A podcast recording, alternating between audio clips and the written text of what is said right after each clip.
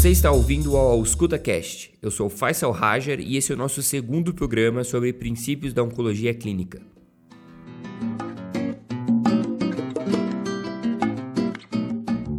No nosso primeiro programa, a gente explorou um pouco sobre a patogênese do câncer. Hoje, a gente vai conversar sobre diagnóstico e estadiamento. Devido ao grande peso emocional associado à notícia do diagnóstico do câncer, sem contar a revolução na vida do paciente e de seus familiares, é preciso ter muita certeza antes de fornecer um diagnóstico conclusivo. Por esse motivo, recorre-se muito a métodos um pouco mais invasivos, como biópsias e laparotomias. Para o diagnóstico, pode-se usar uma série de métodos, cada qual com suas vantagens e desvantagens. A citologia de líquidos corporais, como do líquido pleural, urina, líquido cefalorraquidiano e entre outros, possui a vantagem de seus resultados saírem em minutos. A citologia esfoliativa, por meio da raspagem, permite boa análise da mucosa dos brônquios, da vagina e pele, por exemplo. Possui a vantagem do tempo também. A punção aspirativa por agulha fina é ideal para analisar estruturas não tão profundas como a tireoide, nódulos mamários, inclusive o pulmão.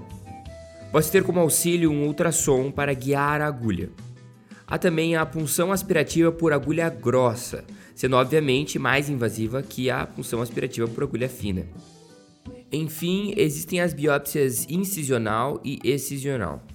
A incisional consiste na retirada de uma parte do tecido lesado. Pode ser usado um bisturi ou um dispositivo automático.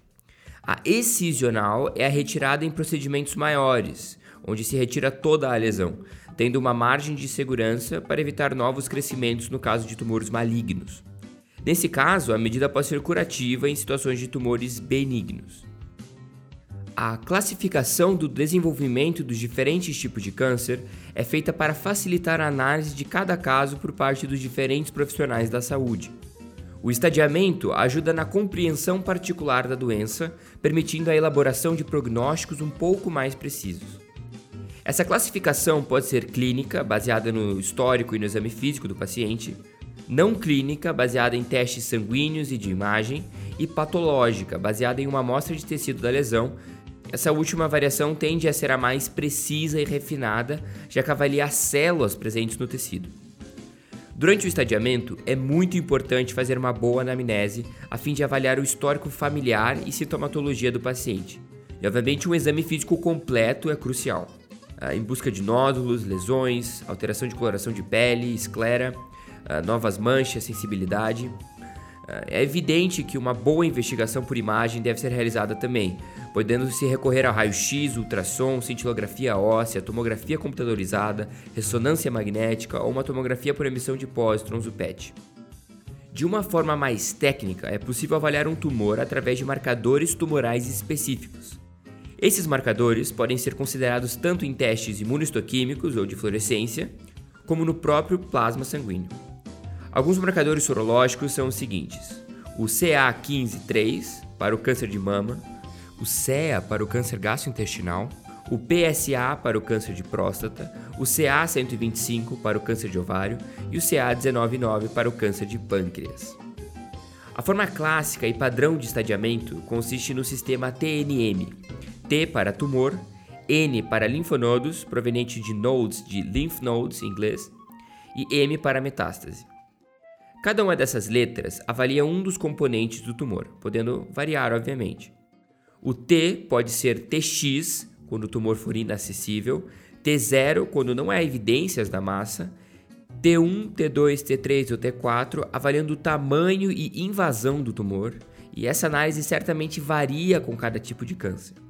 Mas a regra geral é: quanto maior o número que acompanha a letra, pior o prognóstico. Ainda existe o TIS, o caso de carcinoma in situ. O N poderá ser NX quando o linfonodo não for acessível, N0 quando não há envolvimento de linfonodos, e N1, N2 ou N3 quando há envolvimento de um ou mais linfonodos.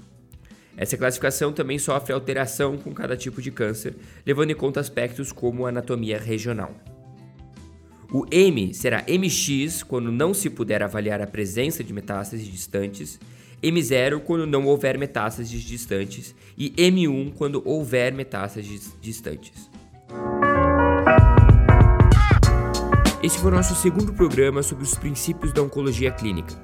Tivemos o apoio da loja Pit Stop Uniformes para a realização desse programa. Localizado em Curitiba, na rua Itupava, número 828, próximo ao Hospital de Clínicas. Nela, podem se encontrar jalecos de altíssima qualidade.